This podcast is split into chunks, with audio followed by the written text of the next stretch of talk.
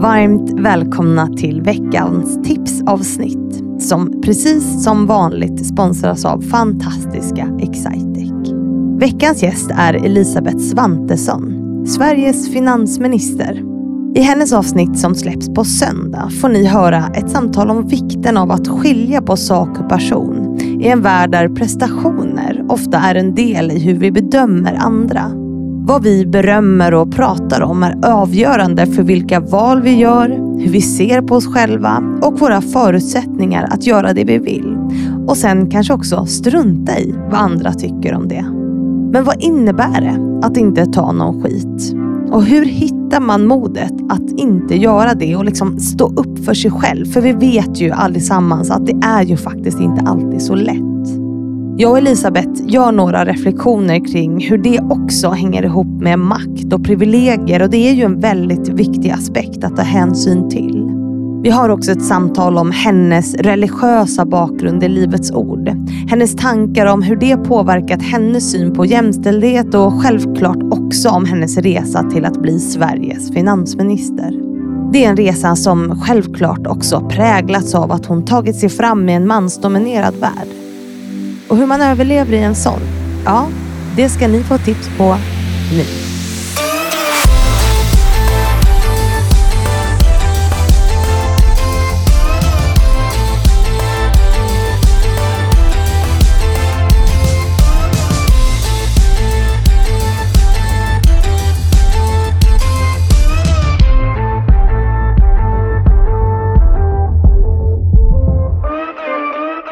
Tickar så härligt, den här, när den drar igång inspelningen. Jag pratar, mitt ljud funkar. Vad säger du Elisabeth? Funkar ditt? Jag tror det, att det funkar fortfarande. Ja, men det gör ju det. Det ser ut som att den tar upp dina ljudvågor. Jag tror att du ska vara lite närmare Då ser mikrofonen. vi till att vara det.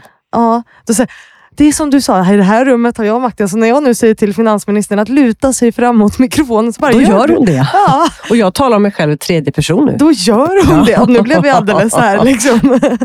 Ja, det är bra. Välkommen hit Elisabeth Svantesson. Det här blev en, ett roligt intro tycker jag. Nu, Tack. när jag ber finansministern att luta sig fram så gör hon det. Ja. Vi har precis spelat in ett avsnitt om dig. Eller hur? Ja, eh, och hört om din resa.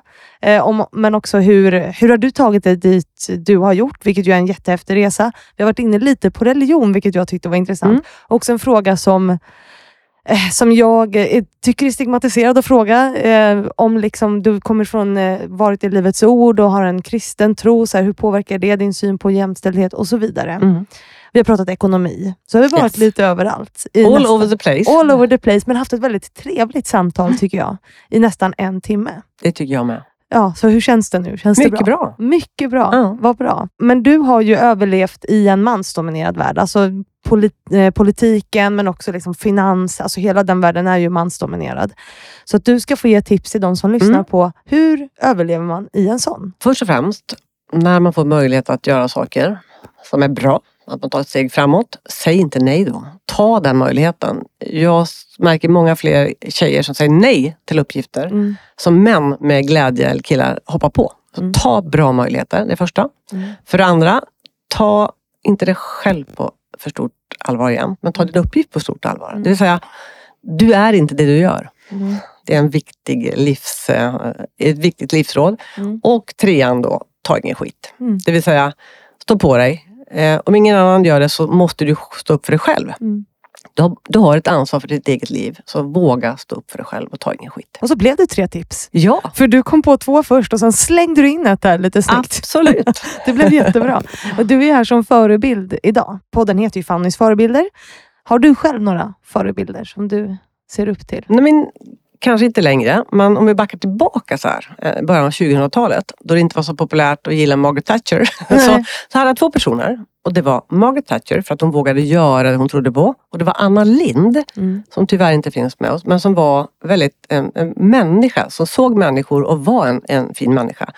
Mixen av de två, Margaret Thatcher i sin våga stå upp och göra det man tror är rätt och Anna Linds eh, mänsklighet. Det där är ju, tycker jag, är bra. Det var mina förebilder då när jag började med politik. Mm. Så en kombination av de två är Yes. den personen du försöker vara. Jag tänkte att jag försöker vara dem, men jag försöker ha det i mig. Ja. Att våga göra det man tror på Mm. och bara liksom också vara en people's person som jag ändå i grund och botten är. Det håller jag med om. Men då säger vi tack Elisabeth för att du har varit här och så säger vi till de som lyssnar nu att de ska lyssna på söndag helt enkelt. Så tack för att du kom. Tack. Och tusen tack till alla er som lyssnat på veckans tipsavsnitt. Jag hoppas att ni får en fortsatt bra vecka och sen så hörs vi ju på söndag igen, precis som vanligt.